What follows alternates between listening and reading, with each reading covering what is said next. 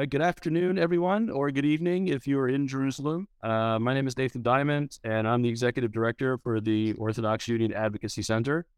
And um, we're very pleased today to be joined by uh, our good friend, uh, and in my case, candidly, Mishpacha, uh, Ambassador David Friedman, um, who, uh, as you all know, was the United States ambassador to Israel in the last administration.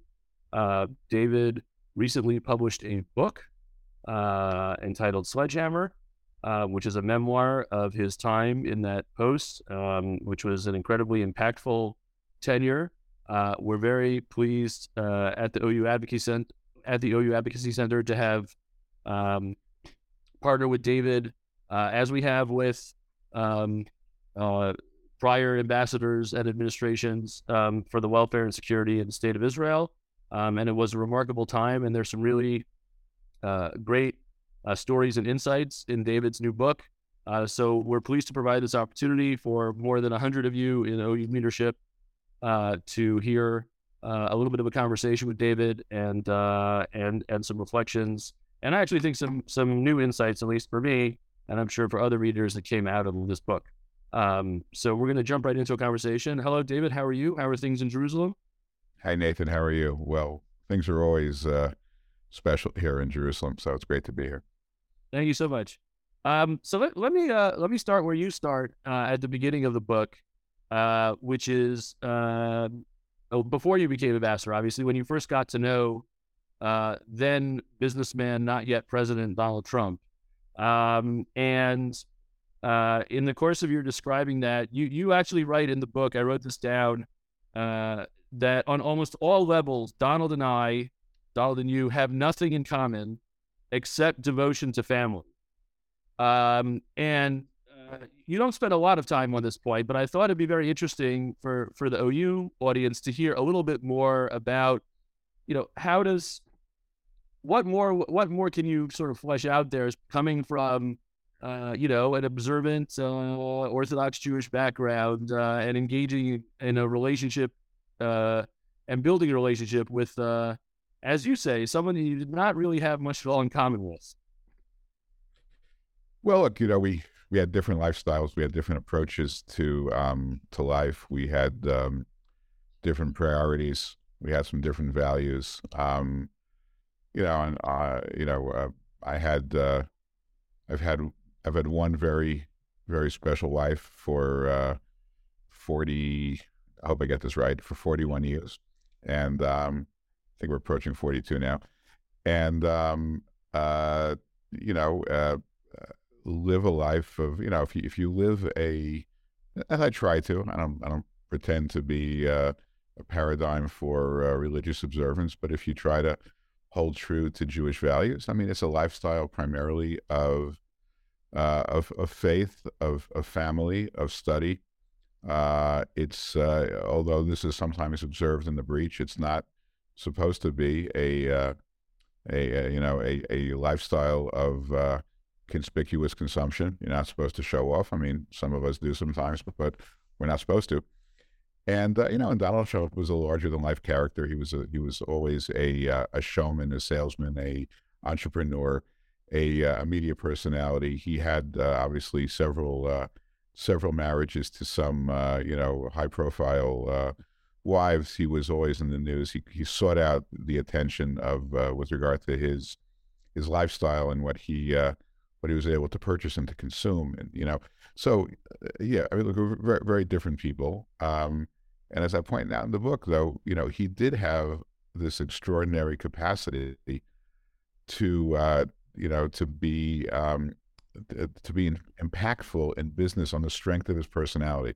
I didn't think in those days he would ever be a politician, but but I did see, you know, from time to time, you know, if I needed something from him, if I needed him to make a phone call to to somebody who was sick, if I needed if I needed him to do something that was, um, you know, kind of uh, uh, uh, you know a mitzvah, some some kind of good deed, um, he he would do it, and and you know there were better there were some better angels on his shoulder and then there were some worse ones that I always felt that you know, I mean, you know, my relationship with him was was part was in part about appealing to the better angels. But uh, uh, did did you did it present your the difference you described? Did it present any difficulty, so to speak, in building a working relationship? I mean, ultimately, obviously, you had a close one, but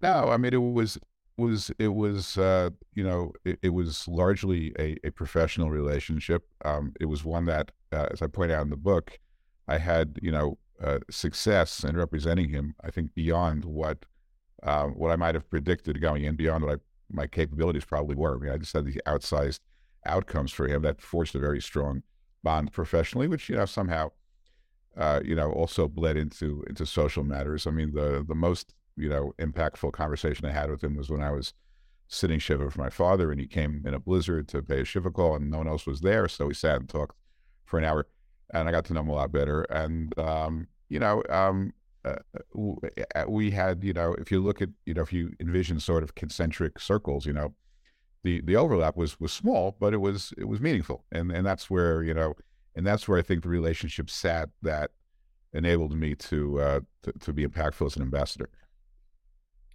Uh, thank you. That's very interesting. So jumping ahead, um, you know, to, to his own and every most other people's surprise, uh, Mr. Trump wins the presidency, and you asked to be appointed ambassador to Israel, and he indeed appoints you ambassador to Israel. Um, it, it, was historic in any number of ways, including the fact that uh, I'm not even sure if all the cabinet secretaries have been appointed, but at the point that you were appointed the ambassador to Israel, mm-hmm. um, and you spend a little bit of time in your book about uh, talking about your confirmation process um, and opposition that you had from some elements of the Jewish community, um, and that uh, you know it was a very partisan environment. So uh, almost all the Democrats, uh, save two, uh, Bob Menendez and Joe Manchin, opposed you. Um, I'd be curious to know, um, you know, as you uh, what once you were confirmed and you were doing the work, um, did you find um, you know any of those um, folks who had voted against you uh, over the course of the work uh, came around, um, and even if they presumably, as partisan Democrats, still did not like President Trump and the administration in general, were you able to have collaborative working relationships with um, some pro-Israel Democrats uh, on the Hill? Well, I, um, I think so. I, you know, I um, uh, it, it, those those discussions would have been primarily in the context of Democrats visiting Israel. You know, where, where they would they would come to Israel to visit, and many many Democrats came to visit over the over the years. Look, I came to respect um, some of those who voted against me. Um, I, I, I, you know, uh, very much uh, differently than I would have expected. I came, I came actually to enjoy my conversations with Tim Kaine. I thought he was actually a, a very, uh, uh, a, a, very intelligent and perceptive guy who I thought was trying to get it right. You know, we would disagree, but I thought he wanted to get it right. Um, I'm a fan of uh, of Chris Coons. I think he's uh, he's got a good heart. His his objectives are clearly to support the the state of Israel. Again, may disagree on tactics, but in a, in a, in a civilized, uh, respectful way. Um, I mean, look, there's there there are some good Democrats. I, I hate to paint with a uh, with a broad brush. Um, so look, there yeah, there's some stark differences. Um, you know, bipartisanship is important. Uh, it's important, you know, certainly for your organization to to cultivate that and others. Um, my view is, you know, I'll I'm not going to allow I'm not going to die on this on the on the on the hill of bipartisanship if it means diluting my pro-Israel agenda uh, sufficiently to the point where you know we're no longer doing meaningful things. So that was you know, but um, you know, politics is a is a rough and tumble game, and I I learned it. Uh, I tried to learn it quickly because I had to jump into a, a, very political environment. Well, one of the things that's been interesting in the in the change of administrations is that uh, you know I'm sure you've heard and and, and I've heard the, the, the current ambassador Tom Nides, uh, President Biden's ambassador to Israel, uh, say many times that uh, even if he might uh, disagreed with you on some particular policy initiatives, and he does not disagree with you on all of the things that you pursued, um, he, he he very quickly says that you really set the benchmark as being an incredibly impactful uh, ambassador in terms of the record of accomplishment. And uh, you know, Uh, so at least that kind of recognition is uh, is bipartisan, so to speak. You know, I met him. I met I met Tom today for the first time. Oh. Um, I had lunch with him. T- I had lunch with him today. I never met him before. I'd spoken with him on the phone before. Uh, you know, all politics aside, he's a delightful guy. We had a wonderful, uh, we really had a fun lunch, and and you know, and, and he, he totally gets my point of view, and I get his point of view, and um, you know, we we we said some things that I won't, you know, that are between us, but um, but um, you know, certainly from the perspective of you know, is his heart in the right place? Uh, sure. He, he really wants to strengthen the U.S. Israel relationship. Is he going about it the same way I would? Of course not. But you know, but but you know, we we did have a good conversation. That's good to hear. That's good to hear. Um, go, going back to you know while you were ambassador, there, there's a very interesting passage in your book, and I think you made some news with it. I know there were some artic- news articles about it, about uh, a certain point at which um, you described President Trump as having some real reservations about Prime Minister Netanyahu, um, and uh, whether or not uh, I don't have the quote in front of me, but basically, President Trump says something like, "I don't think Bibi is really interested in peace with the Palestinians altogether." Right. Um, and you, uh, as was reported and as in your book, you you you put together a mixtape, so to speak, a videotape of uh, some terrible things that the Palestinian leadership uh, said about Jews and about uh, terrorism and things like that, and that um, and that swayed uh, President Trump's views. Um, but could could you could you maybe fill out the story a little bit more um, about uh, about that that episode? Look, you know, in the early days, this was in early 2017. Uh, I had just gotten uh, appointed, and look, the truth is that you know everybody's got an opinion on Israel. I mean, it's just it's just it's just one of those subjects that lots of people have points of view on. And somebody that was close to the president, not in government but knew him well, you know, was was absolutely convinced that Abu Mazen was ready to make peace. He was ready to walk away from all of Jerusalem. He was willing to give up on refugees. He was willing to minimize his uh, territorial claims. And uh, this person, I think well meaning, said to the president, Look, you're going to win a Nobel Prize here. It's, it's yours for the taking. You just got to push Bibi. Bibi's the problem. You got to push Bibi into making peace. Now, you know, that was a a point of view given to the president. It, it was wrong. It was 180 degrees wrong. Abbas was not willing to do any of those things. Uh, Bibi was not diametrically opposed to the idea of peace, but that was that was the president's view, and now he's coming to Israel. And I want I want him to have the facts, at least as I perceive them. I don't want to. I'm not going to mislead him. I'm not going to tell him things that aren't true. But you know, I wanted to be able to get to him in a relatively short amount of time, something which would show him that you know Abu Mazen is in many respects, a uh, an apologist for terrorists. Uh, I would say, in some respects, worse than that. He's someone who uses terrorism uh, to suit his agenda, but he, you know, he keeps it off to the side and he tries to be the good cop, but he controls the bad cops, and he was. Uh, uh, he's no friend of peace, and he's no uh, peacemaker. Um, I had the Israelis put together kind of a two minute clip on on the worst things he said. I've made it clear it's got to be intellectually honest. Nothing can be taken out of context. Nothing can be subject to multiple interpretations. And when the president came to Israel, we were in a room, and I suggested that Netanyahu play the tape, and the president saw it, and he was moved by it. The next day, he went to Bethlehem to visit Abbas, who he had already seen in Washington, and he really, uh, you know, he gave him hell. He said, "You know, who are you? Are you the guy that came to me in Washington? You know, like a elderly statesman? You know, wanting to make peace for your people. Are You're this bloodthirsty terrorist. And by the way, why isn't Friedman here? to which he said, well, you know, wh- why did you disinvite Friedman? I mean, he, I, I, I rely on his advice. Why can't I bring him with me? And he says, well, Friedman's the ambassador to Israel. We're not in Israel right now, in Bethlehem. You know, and and and I and um and so and and, and look, uh, the, the president's view changed, um, and it, it it it didn't change for the good or for the bad. It changed for the for the truth. And uh, you know, as I point out in the book, uh, a month or two later, I was in Washington, and I got my my head chopped off by uh, Tillerson and McMaster. They were furious. You know, I didn't really understand. Secretary of State, Secretary of State Tillerson and and, and National Security Advisor uh, McMaster. No, correct. And you know, I don't think I I don't think I even understood when I was when I was doing this how controversial it was, but you know, they said to me, um, you know, this is a cheap uh, a cheap propaganda trick to play a video for two heads of state without clearing it with the secretaries of state or the staff. I mean, how could you do that? And I said, look, I uh, I thought the president was heading down the wrong path. I needed him to be well informed, and my job is to make, keep the president informed. And if you're not happy, I'm not. I'm sorry if you're not happy, but I don't work for you guys. I work for the president, and and that's sort of how we kind of set the the working parameters between all of us. I mean, I I work for the president. I you know I work closely with Gary. We were colleagues, but I worked for the president. I, I had I had one I had one person to whom I was obligated, which is, by the way, the law. That's the way ambassadorships actually work. Uh, most ambassadors uh, kind of cower uh, in fear in the State Department, want to be want to be accepted. But you know, I work for the president, and, well, and, most ambassadors don't have the direct cell phone of the president, so you had a little bit of a competitive advantage there.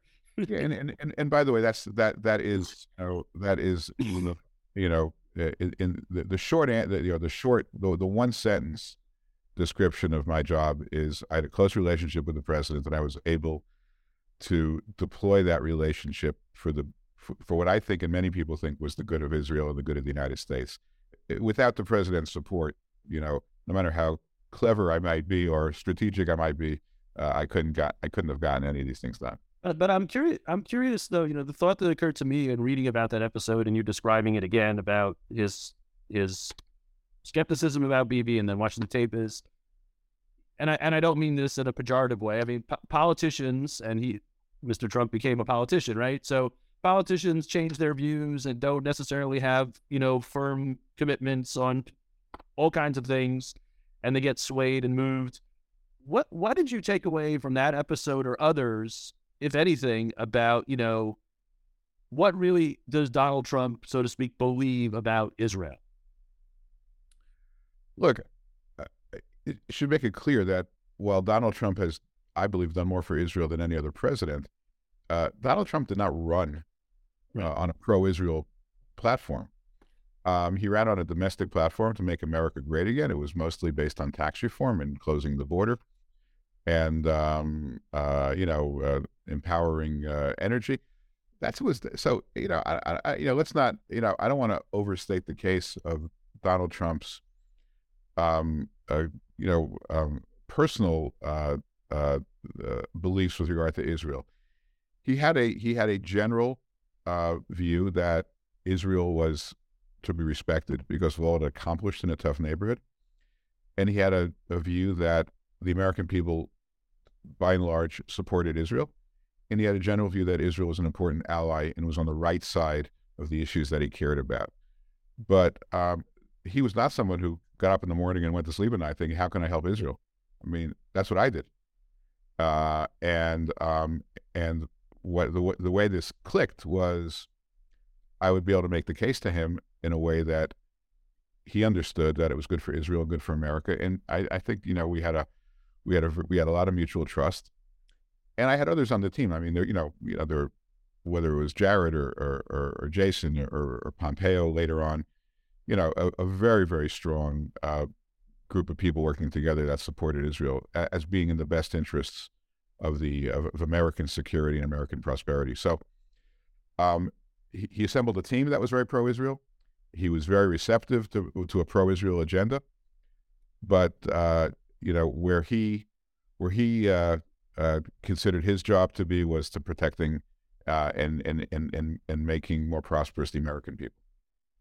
So jumping ahead, right later, so a few toward the end of the administration, when you when you all uh, when the president unveiled the vision for peace and the proposal, um, which was which was a bold and historic proposal for a whole variety of reasons, but um, literally right in the minutes after it was revealed, there was there was something of a there was something of a controversy, something of a split because Prime Minister Netanyahu um, understood it or was or was interpreting it as he could declare sovereignty in Judea and Samaria that day.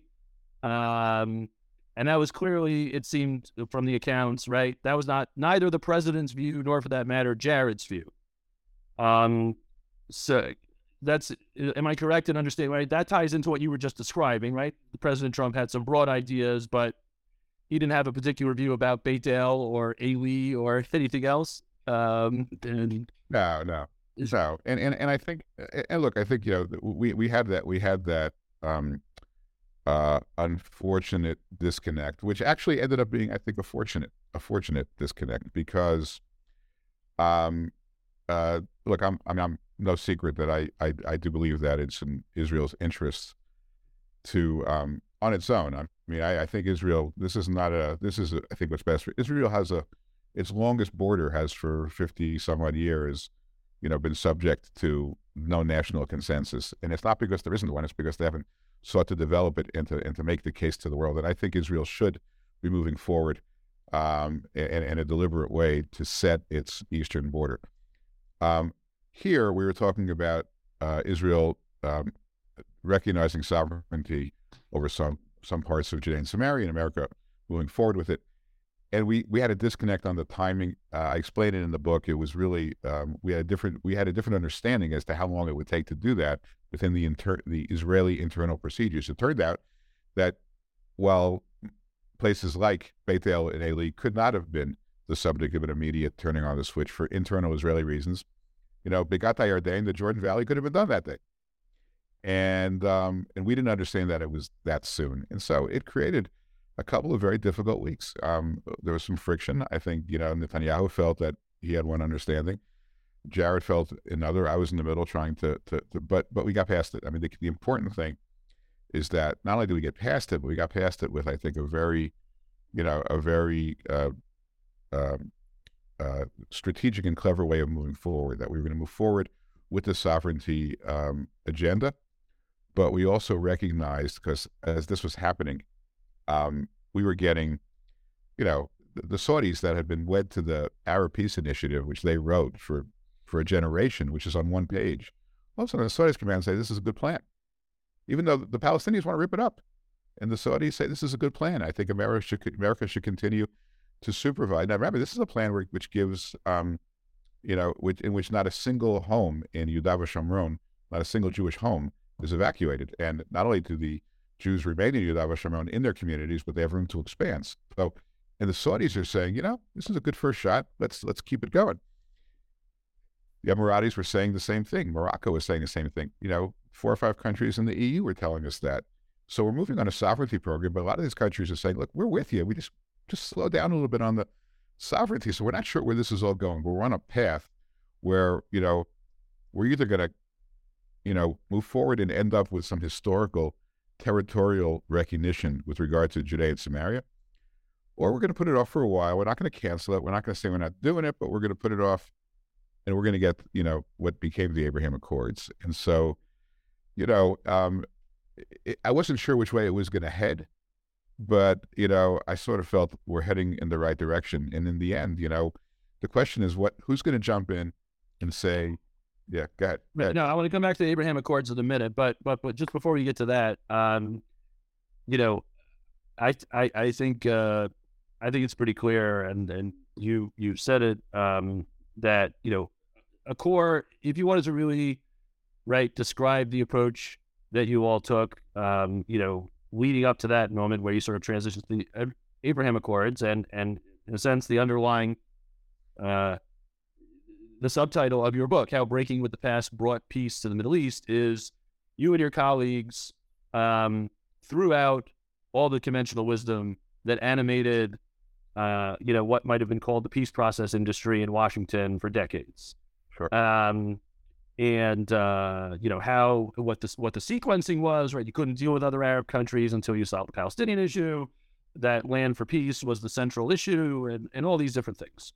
Um, and there were many, uh, you know, the OU among them, and and many many others who, for a very long time said, you know, that's all nonsense. But um, you you all were able to actually be the uh, scientific experiment, so to speak, of showing that you know the alternative, the alternative hypothesis. Um, I'm curious to uh, I'm curious to know, um, you know, there are there are some people who had been for years and years and years involved in the peace process um, who are good people and who are have some intellectual honesty. I'm I'm curious to know, you know, just like I asked you before, what happened afterwards with some of those politi- Democratic politicians. Um, I would not expect everybody who had dedicated decades to the old fat, old version of the peace process to sort of say, you know, hey, you guys did some good stuff, but some folks must have. And and and you don't need to name names, but like, what insights can you give us into? Look, some of the, the, the there are there you know I would divide these uh, experts into two into two groups. One are the the true experts who see this as evolving and are open minded and are happy to have honest conversations. And you you could probably figure out who they are. And then there are those who are very parochial about their role and think that um, you know anybody who hasn't been doing this for 30 years has no right even you know getting into the discussion. And you know again, the, you can just go back and look on Twitter and figure out you know who's who. But um, you know, so so we we and, and, look, we were we brought in a bunch of people uh, who were um, involved in this um, from the past, got their thoughts. Their primary their primary view was that look, it's very creative, it's very, but the Palestinians are never going to take it. Okay, and we knew that anyway. So I mean, that wasn't really a, much of a of a newsflash for us. We knew the Palestinians weren't going to take it. Why did we do it anyway? Did it anyway for a couple of reasons. Number one, we demonstrated that the Israelis want peace. We demonstrated that the Israelis are willing to give up territory for peace. We also demonstrated that you'd have to be crazy to make peace with the Palestinians until they reform. I mean, I ask my friends on the left all the time the Palestinian Authority, forget about Hamas, which everybody agrees. I mean, no one has an answer to Hamas right now right, which is obviously a massive impediment to, to any peace deal with the Palestinians. Palestinian Authority has no real system of justice. They will. It's it's it's a capital offense if you broker a sale of land from a uh, Arab to a Jew. They have um, they they are um, extraordinarily misogynistic. They outlaw um, homosexuality is illegal in the Palestinian Authority. I tell my friends on the left, you want to put your fingerprint on that Palestinian state? I mean, is that really what you want to work so hard to do?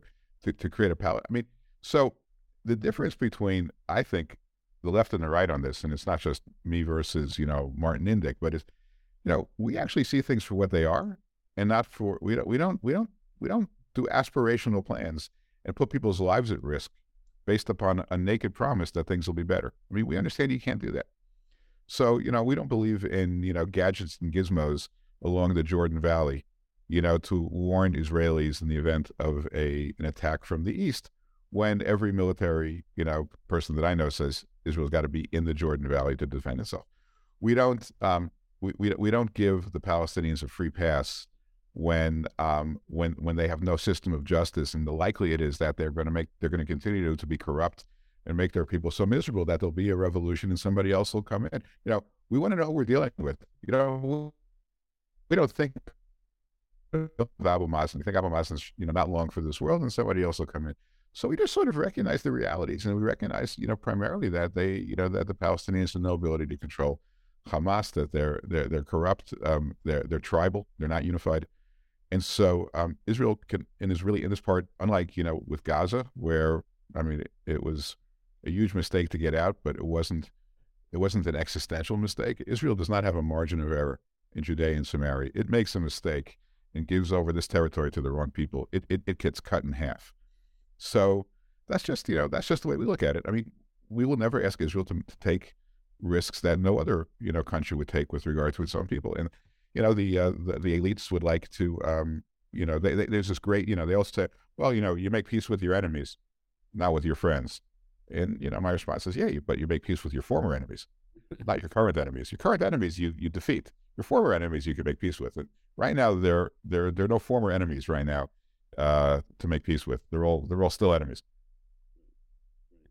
Um, it is, and and and I would just add, I mean, we jumped over it. The historical relocation of the embassy to Jerusalem, you know, uh, was also a, a, critical step in blowing up. Dare I use that term? Uh, the the conventional wisdom, you know, that uh, for decades folks had said, oh, that'll that'll inflame the Middle East and so on and so forth, and uh, and and importantly, it showed that um, you know it, it, it didn't motivate the Palestinians to to to move off of where they're at, but it showed that you know they just can't sit on their hands and not and not lose things um, and wait for somebody else to deliver what they want on a silver platter with no concessions whatsoever. I think it was the most important thing we did. And, you know, we get most of our credit we get for the Abraham Accords and happy to take credit wherever it comes. But uh, it all got set in motion when we moved the embassy. Um, we called we called the Palestinians bluff. They, they you know people thought that they could set the world on fire. Well, they they didn't set the world on fire. Nobody was interested in uh, in following the Palestinians into battle here.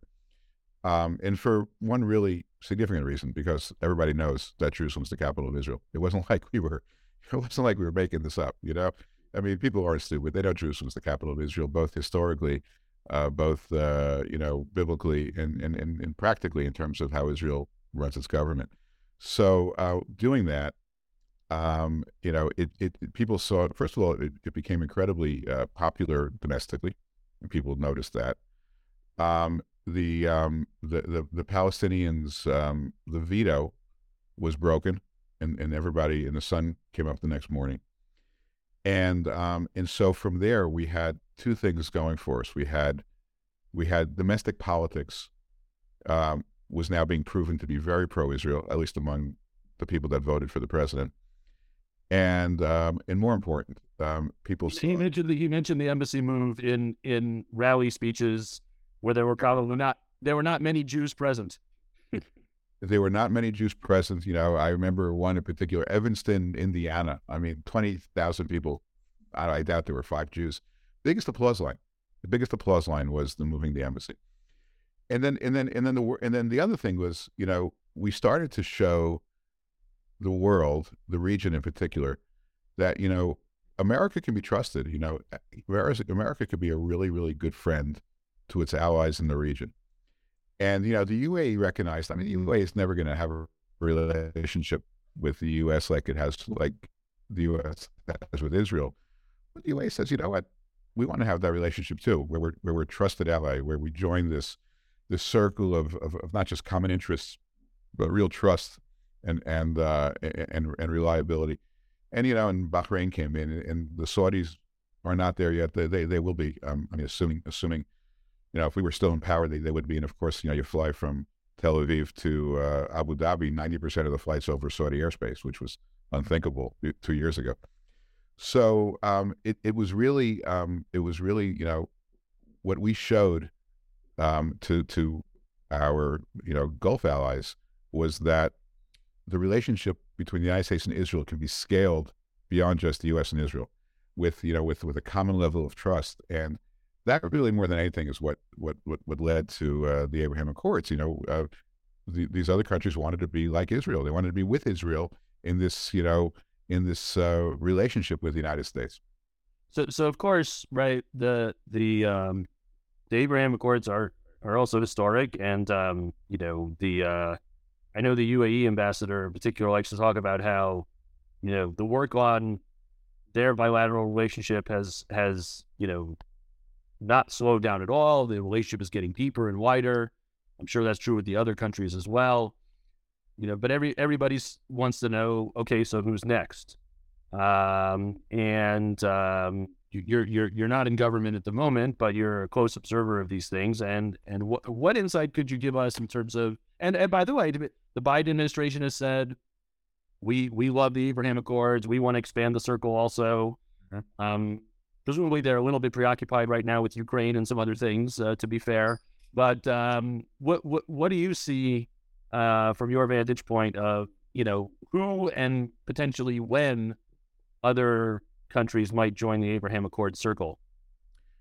Well, you know, Nathan, right now, I, th- I think right now nobody's next. And the reason nobody's next is because um, of the way we're approaching Iran. Um, the um, I think the Saudis are furious. I think the Emiratis are furious. I mean, they won't come out and say it, but you know what I'm hearing from people is, I mean, I think the Israelis are uh, the Israelis can't be as furious because of the relationship that the Israeli government has with the U.S. government. So they're gonna they're to try to be more, um, you know, they're, they're to try to figure out how to get through this thing. But, you know, giving, uh, you know, look, I, giving Iran $200 billion is just an unthinkable outcome right now. They will, they will not use that money to build schools and build hospitals. And um, what the Biden administration has now signaled to the world is you know, if you're a nuclear power, we're just we're just not going to get in your way. Um, you know, that's the that's really the the message of Ukraine, right? Um, I don't want to start World War Three.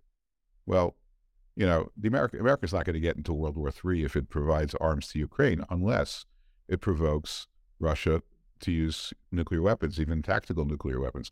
And so the message, which is a ridiculous message, I mean, I'm I'm I'm just frustrated, uh, you know, beyond words. But the message that Biden is now giving the world is: look, if you're a NATO country and Article Five is invoked, you know, the United States will honor its pledge. By the way, I don't believe it. I don't believe the United States is going to war for Estonia or for Romania. I don't believe it, but that's what Biden is saying. But if you're not a NATO country uh, and Article 5 is not invoked, we don't want to provoke World War III, which means that any country that, that attacks any of our allies that has nuclear capabilities, we're going to sit it out, or we're going to, or we're going to, we're going to impose some sanctions or provide some weapons, you know, maybe, but we're not, we're not going to war anymore. And that, and, and that message is, um, a, it's telling every country you're on your own, including Israel, and it is um, uh, in terms of the Abraham Accords, look, the Abraham Accords in every case, every deal was different, but you always had Israel and a country that it was normalizing with at the base of the triangle, with the United States at the apex. Now, the United States would be doing different things with each country at the apex, whether it was, you know, whether it was giving, you know, military assurances, giving uh, diplomatic assurances, uh, you know, Sudan taking them off the terror. I mean, all kinds of things that were all appropriate in each case. But the U.S. was an active participant you know, these were all new relationships, and the United States had to nurture them and be active in them. Um, and one of the factors was the fact that everybody was opposed to Iran, and uh, and and we trusted, you know, all these countries, including Israel, and trusted the United States that it would be opposed to Iran. so where we are today, I don't know where it's going. I mean, I hear different things about whether they're close or not, or what. You know, I think the Russian war has made it much more complicated. But um, um, we, we, we this is a um, you know going back into JCPOA two will make it much harder to scale the Abraham Accords. I hope it's temporary. I hope there's no deal. I hope it's temporary. But but that's you know now had we still been in power, you know Saudi Arabia was was by far the the big fish. They're the you know custodians of the uh, of the of the Muslim holy sites. I think you can you know you'll make the case they're the leader of the Muslim world. You know that would have I think really you know meaningful way brought an end to the Arab Israeli conflict as we have known it historically. Uh, and I think that'll still happen, but I think we're just, just going to take some more time. I don't think it's happening um, in the current environment. I just don't think the uh, the U.S. is providing enough assurances to these countries to get there. But I hope it changes. Um, do you do um, just uh, we just have a couple minutes left, and and I've tried to weave some questions that we got submitted ahead of time into into my questions to you. Um, I'm curious to know, you know, um, yeah, going back to what the conventional wisdom was before your administration. So, um, you know, it wasn't only Democratic administrations that pursued the peace process and two-state solution and so on and so forth, right? George W. Bush had his Annapolis conference. George H. W. Bush convened Madrid, so on and so forth. Um, where do you see? Uh, let's put aside the question of whether or not Donald Trump is going to run for president again. I don't want to get into that. But uh, you know, where do you see uh, as as someone who is has served in a Republican administration and is involved um, in Republican political and policy circles? Where do you, do you think that the your the Trump administration's approach has changed the trajectory of the Republican Party with regard to policy toward Israel and the Middle East in general, um, such that whoever comes next is is going to be operating in a different framework than what came before the Bushes and Reagan, et cetera. Yes, and I and I think that's the that's one of the uh, side benefits of the peace plan that we put out because it is the only plan that has ever received the you know really unqualified endorsement of the Israeli security establishment as well as the as well as Prime Minister Netanyahu. So why wouldn't you start there? In other words, you know, you could, you could make up something else that everybody's going to hate, but why not start with something that at least, you know, without, I mean, I'm, I'm sure there's things that have to be changed, but why not start from a place where your most important ally in the Middle East says, I'm willing to negotiate on this basis? I mean, to throw that out is crazy because first of all, you know, look, I, you know, I'm I'm not an expert on that many things. I am absolutely an expert on Israeli politics. I know where the country can go. I know where the Israeli people can go. Okay. We all saw what happened in 2005 in, in Gaza, almost a civil war, evacuating 8,000 people from a remote part of the country. Mm-hmm. you're not gonna you're not gonna get a hundred thousand Jews to leave the biblical heartland of the state of Israel or more. They're not leaving. They're not going, and Israel should not expose itself to that type of internal political turmoil. So let's start with what we got. We, you know, we, we got something that kind of makes sense. I mean, the Palestinians will have a bigger footprint. They'll have they'll have you know a much better economy. They'll have infrastructure. They'll have a state in a in a hypothetical sense. They won't control their security or their airspace or their electromagnetic spectrum, you know, or their borders. But they'll have as much you know as this is Netanyahu's line. They'll have as much uh, autonomy as does not threaten the state of Israel, and that's what this plan provides. And why not start there? And I think the Republicans are prepared to, to go there. I mean, everyone I talk to, and I talk to lots of, you know, potential future presidents, th- this is what makes sense to them. You know, I mean, you want to call it a state? It's not a state. I mean, it's not a state as we, as we, you know, think of a state. But you know, you want to have something realistic, which gives the Palestinians more and better life without threatening Israel. This is this is the plan, and I think a lot of Republicans will embrace it in the future.